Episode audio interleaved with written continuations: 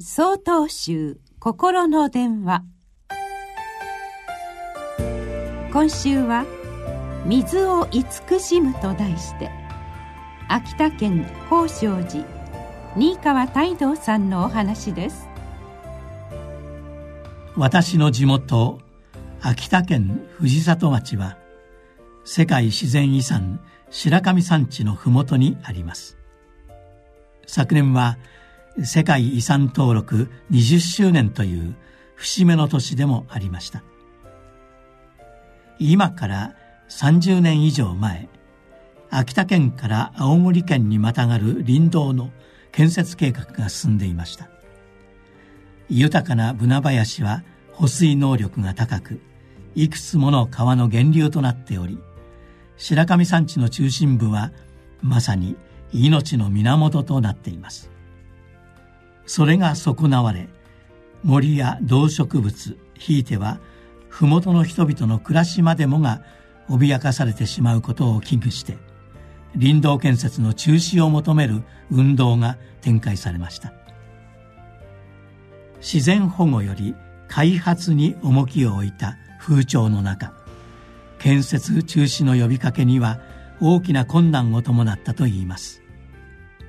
しかし白神山地の貴重な生態系が徐々に認められ国や県を動かし林道建設は中止となりました。その後も調査が進み平成5年の暮れ屋久島とともに日本で最初の世界自然遺産登録が決定したのです。白神山地保護活動の中心的存在である鎌田光一さんは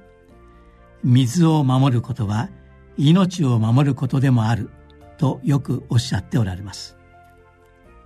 私はそれを聞いて永平寺入り口の門に書かれている「釈帝の一山水流れを汲む千億の人」の言葉を思い出しました。ひしゃくの底に残ったわずかな水でも余分なら谷川へ返してあげなさい。その水を何万何億という人々が待っていますよという教えです。永平寺の修行では毎朝桶一杯の水で洗面や歯磨きを済ませるなど必要最小限の水で生活が送れるようにと心がけています。一滴の水さえも大切にするご本山での修行生活のありようは慎みを持った生活を心がけるだけではなく多くの命に向けた慈しみの修行とも言えます。命の根源である水を慈しみ大切にする心を忘れずこれからも豊かな森林を守り続けていきましょう。9月9日よりお話が変わります。